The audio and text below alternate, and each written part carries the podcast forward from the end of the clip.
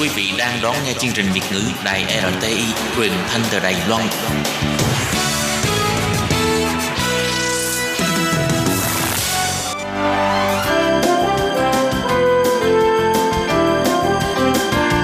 Xin mời quý vị và các bạn đến với chuyên mục Nhìn ra thế giới.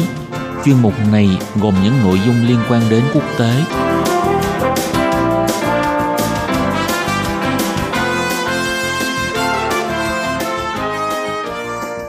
Tường Vi xin chào quý vị và các bạn. Chào mừng các bạn trở lại với chuyên mục Nhìn ra thế giới để nắm bắt được những thông tin và sự kiện chính trị quan trọng đang xảy ra khắp năm châu. Các bạn thân mến, nội dung của chuyên mục ngày hôm nay bao gồm những thông tin như sau. Nước Đức cần làm gì khi Washington đe dọa tình báo? Lực lượng cảnh sát tại Pháp đã kiệt sức vì các cuộc biểu tình của phong trào áo vàng. Cuối cùng là thông tin sau một giờ bỏ phiếu gây cấn, các nghị sĩ Anh bác bỏ Brexit không thỏa thuận. Và sau đây xin mời các bạn cùng theo dõi nội dung chi tiết. Vừa qua, phía Mỹ đã đưa lời cảnh báo đối với Đức về nguy cơ hợp tác an ninh tình báo bị hạn chế nếu tiếp tục làm ăn cùng với công ty Huawei. Theo hãng thông tấn Sputnik đưa tin, Đại sứ Mỹ tại Đức ngài Richard Grenell mới đây đã gửi một lá thư tới Bộ Kinh tế và Năng lượng Đức, ngài Peter Altmaier, trong đó đã cảnh báo về việc Berlin tiếp tục hợp tác với Huawei, các nhà cung cấp thiết bị công nghệ viễn thông khác của Trung Quốc tham gia vào dự án phát triển hạ tầng 5G. Theo hãng Wall Street Journal trích dẫn lời của quan chức Mỹ cho hay, đại sứ Grenell nhấn mạnh rằng sự hợp tác với tập đoàn Trung Quốc đã tạo ra mối đe dọa đối với những thông tin liên lạc nhạy cảm giữa Mỹ và các đồng minh. Nhà ngoại giao Mỹ gọi hãng Huawei ZTE do chính phủ Trung Quốc kiểm soát và yêu cầu Đức không cho phép các công ty này tham gia vào việc xây dựng các hệ thống liên lạc có tầm quan trọng lớn đối với công tác tình báo. Sau khi nhận thông tin từ bức thư, Thủ tướng Đức ngài Angela Merkel tuyên bố Đức sẽ tự định tiêu chuẩn an ninh của mình cho mạng viễn thông thế hệ mới 5G, chứ không phụ thuộc vào Washington. Hãng thông tấn Reuters dẫn lời của bà Merkel – an ninh mạng 5G cũng như các lĩnh vực kỹ thuật số khác là một mối quan tâm rất lớn đối với chính phủ Đức.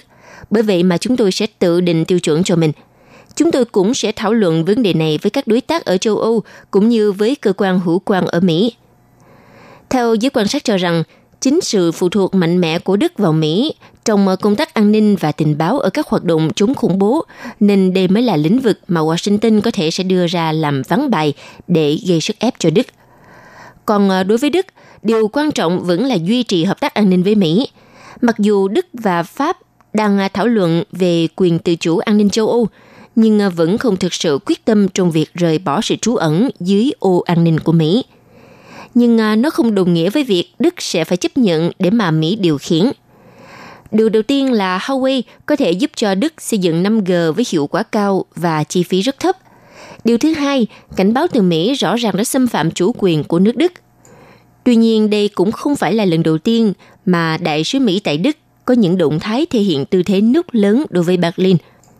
Đại sứ Mỹ tại Đức, ngài Renel, đã từng đề nghị Đức chống lại đường ống dẫn khí đốt của Nga và yêu cầu các công ty Đức phải ngừng kinh doanh với Iran. Theo hãng Sputnik nhận xét, thì à, nếu Berlin chấp thuận yêu sách của Mỹ lần này, điều đó có nghĩa là Berlin đồng ý cho Washington quyền được hách dịch với họ. Và điều này càng khiến cho Đức phải hành động vì bản thân của họ. Và những gì Berlin đang làm sẽ ảnh hưởng đến hàng loạt quốc gia châu Âu khác trong việc lựa chọn chính sách đối trọng đối với Mỹ. Trong à, bài bình luận cho Sputnik, ông Andrei Kaniv, phó giám đốc Viện các nước Á Phi thuộc Đại học Quốc gia Moscow, lưu ý rằng bản thân việc đại sứ Mỹ hướng tới Bộ trưởng Đức cho thấy rõ ràng – Mỹ muốn lôi cuốn các đồng minh gần gũi nhất trong NATO vào chiến dịch gây áp lực với Trung Quốc. Bên cạnh đó, động thái Mỹ đang à, gây áp lực chưa từng có và ngày càng gia tăng với đồng minh trong quan hệ với Trung Quốc cũng cho thấy Washington đang thiếu tin tưởng vào việc các đồng minh đã sẵn sàng tham gia vô điều kiện vào cuộc đối đầu giữa Mỹ và Trung Quốc và có thể gây hại cho lợi ích của quốc gia họ. Gần đây, cơ quan mạng Liên bang Đức cũng đã công bố danh sách các biện pháp cần thiết để đảm bảo an toàn cho mạng lưới 5G của Đức.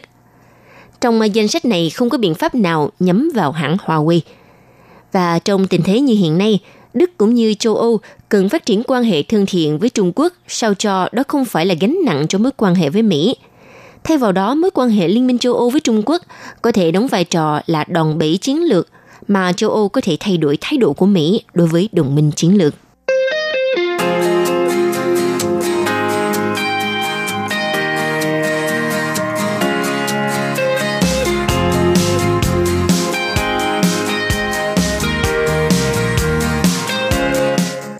Thưa quý vị và các bạn, hiện nay lực lượng cảnh sát Pháp đang kiệt sức vì các cuộc biểu tình của phong trào áo gilet vàng và họ đã làm thêm với số giờ tương đương với 13 thế kỷ.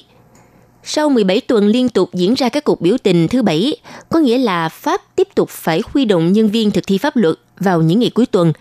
Bởi nếu các cuộc biểu tình của cộng đồng người Algeria diễn ra thì cũng cần có sự tăng cường lực lượng cảnh sát với mức độ tương đương – theo hãng thông tấn Nga Sputnik đã phỏng vấn một số đại diện cảnh sát Pháp về vấn đề đồng nghiệp của họ đang sống bên bờ vực kiệt sức nghề nghiệp như thế nào. Theo đại diện giới cảnh sát Pháp thì các cuộc bạo loạn ở Grenoble đợt huy động áo gilet vàng lần thứ 17 là cuộc biểu tình quy mô lớn đã khiến lực lượng cảnh sát Pháp kiệt sức và giống hồi chuông cảnh báo về sự suy giảm an ninh ở nước này. Theo ông Alexander Leloge, tổng thư ký công đoàn cảnh sát Vigi nói rằng – tình hình đã trở nên trầm trọng đã nhiều năm nay. Cảnh sát Pháp đã tích lũy hơn 1.300 năm làm thêm, nó tương đương với 13 thế kỷ. Trong những tháng gần đây, giới cảnh sát Pháp đã gặp rất nhiều khó khăn, bởi vì họ phải làm việc cả ngày nghỉ cuối tuần. Họ đang trên bờ vực kiệt sức, nhưng mà các cuộc biểu tình liên quan đến chính sách đối ngoại lại đang diễn ra ngày càng nhiều hơn và quá nhiều so với sức chịu đựng của họ. Theo ông Michel Torres, Tổng thư ký Công đoàn Cảnh sát Pháp mang tên Cảnh sát tức giận cho biết rằng, ngoài công việc thường ngày, ngày nào họ cũng phải giải quyết những vấn đề mới. Trong lịch sử của nền Cộng hòa, chưa bao giờ có những cuộc biểu tình quy mô lớn và kéo dài như trong trường hợp áo gilet vàng. Ngoài ra cũng có một số vụ tội phạm hình sự được thực hiện trong nhiều vùng và khu vực nơi mà luật pháp không còn tồn tại. Còn xuất hiện những vụ bạo loạn, ví dụ như ở Grenoble, đã xảy ra vụ việc 65 chiếc ô tô bị đốt cháy vào đêm ngày 4 sáng ngày 5 tháng 3. Sau vụ việc, hai thanh niên thiệt mạng sau khi cố gắng thoát khỏi cảnh sát trên một chiếc xe máy đã đâm vào một chiếc xe buýt. Ông Michel Torres lấy làm khó chịu về tuyên bố của Bộ trưởng Bộ Nội vụ Christopher Cantner hôm ngày 1 tháng 3 khi mà trả lời các câu hỏi từ kênh thời sự BFM TV rằng nếu một số người nghĩ rằng họ có thể làm hao mòn sức lực của nhân viên thực thi pháp luật thì họ đã sai. Theo ông Michel Torres nói rằng, những phát ngôn như vậy không thể không gây ra bất ổn. Rõ ràng Bộ trưởng Bộ Nội vụ của chúng tôi đã không nhận thức được mức độ hoàn toàn mệt mỏi của đồng nghiệp chúng tôi và cảnh sát đã hoàn toàn kiệt sức. Ngoài ra, ông Alexander Leclos nhấn mạnh, chúng tôi hoàn toàn kiệt sức, chúng tôi không thể làm việc 20 ngày liên tục mà không có ngày nghỉ – con người không thể cầm cự được lâu trong những điều kiện như vậy vì cơ thể sẽ không chịu đựng nổi. Ông phê phán rằng chính quyền có thể gọi cảnh sát đi làm vào mỗi cuối tuần. Điều này không ảnh hưởng gì đến gia đình họ. Chính phủ có thể ép tải công việc làm thêm giờ cho cảnh sát, nhưng cảnh sát lại không được trả tiền cho thời gian làm thêm. Ông cảnh báo rằng mỗi sinh vật đều có giới hạn mệt mỏi. Có thể vào một số thời điểm, hàng loạt cảnh sát buộc phải nghỉ ốm cùng một lúc – và không biết chính quyền khi đó sẽ nói gì về điều này. Và họ chỉ cần tự đặt câu hỏi là làm thế nào để cảnh sát duy trì cường độ làm việc cao quá lâu trong điều kiện khó khăn như vậy. Ngoài ra, ông Michel Torres cũng cảnh báo rằng trước cường độ và phạm vi của các cuộc biểu tình sẽ không giảm đi thì thậm chí có nguy cơ tình hình sẽ xấu đi hơn nữa. Và những gì được thể hiện cho thấy những cuộc thảo luận tầm cỡ quốc gia được tổ chức bởi chính quyền sẽ không thể trấn an được những thành viên của áo gilet vàng. Hơn nữa khi mùa xuân đến thì có thể sẽ ngày càng nhiều người tham gia biểu tình. Và ông cũng đã đề cập đến những cáo buộc buộc tội cảnh sát về việc sử dụng vũ lực quá mức và so sánh tình hình ở Pháp với tình hình ở Algeria, nơi hàng chục ngàn người biểu tình mỗi ngày để chống lại Tổng thống Bouteflika. Theo ông thì các đồng nghiệp ở Algeria đang đối phó với các cuộc biểu tình lớn, cũng như cảnh sát Pháp đang đương đầu với áo gilet vàng. Hiện giờ số người bị thương có khác nhau. Do đó, câu hỏi đặt ra rằng hướng dẫn của Bộ Nội vụ liên quan đến việc sử dụng vũ lực đúng đắn đến mức nào? Để trả lời câu hỏi này thì cần phải tiến hành cuộc điều tra độc lập theo lệnh của Bộ Tư pháp và các tổ chức khác như là Liên Hợp Quốc và Liên minh châu Âu. Còn các nhân viên cảnh sát thì đã thực hiện theo đúng mệnh lệnh của mình.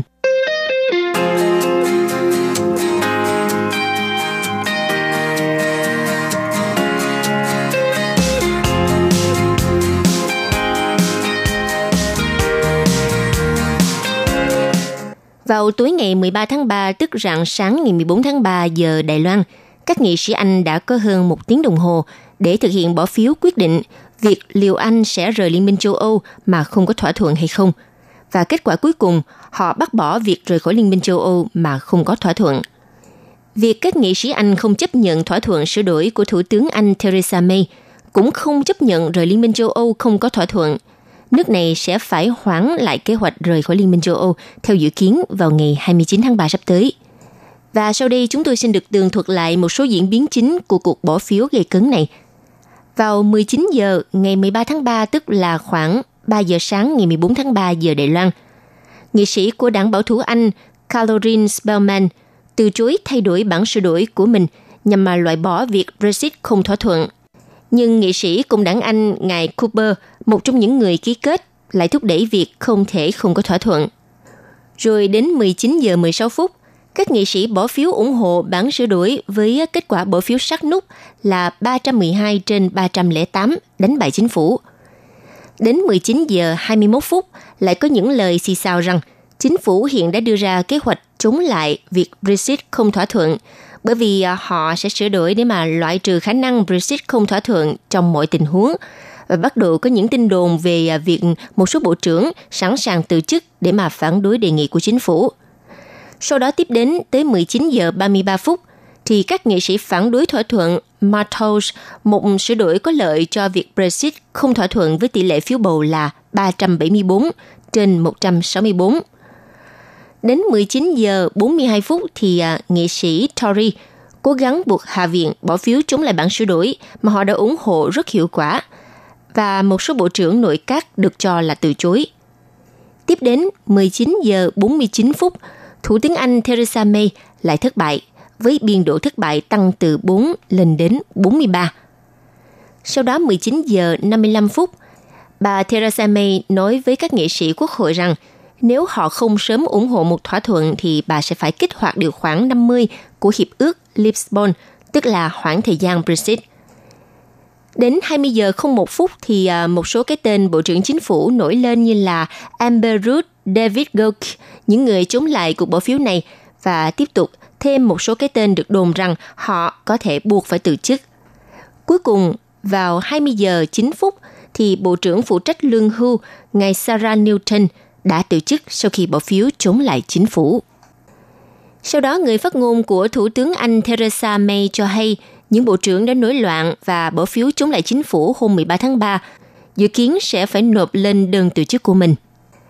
Hiện tại, bốn bộ trưởng bao gồm Bộ trưởng Việc làm và Lương hưu Amber Rudd, Bộ trưởng Tư pháp David Gauker, Bộ trưởng Doanh nghiệp Red Clare và Bộ trưởng Scotland David Mundell là những người đã bỏ phiếu trắng – như vậy, Quốc hội Anh khi tiến hành bỏ phiếu đối với sự lựa chọn Brexit không thỏa thuận, thì theo kết quả 321 phiếu chống và 278 phiếu thuận, Quốc hội Anh đã phủ quyết lựa chọn này và mở đường cho khả năng phải trì hoãn thời hạn Brexit thêm vài tháng.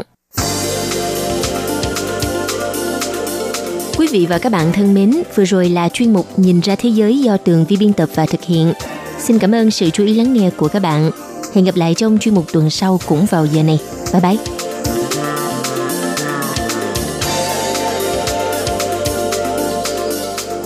Hộp thư ban Việt ngữ, Vietnamese Service PO Box 123 gạch ngang 199 Taipei 11199 còn thư từ của thính giả Việt Nam, xin gửi đến hộp thư số 104 Hà Nội, Việt Nam.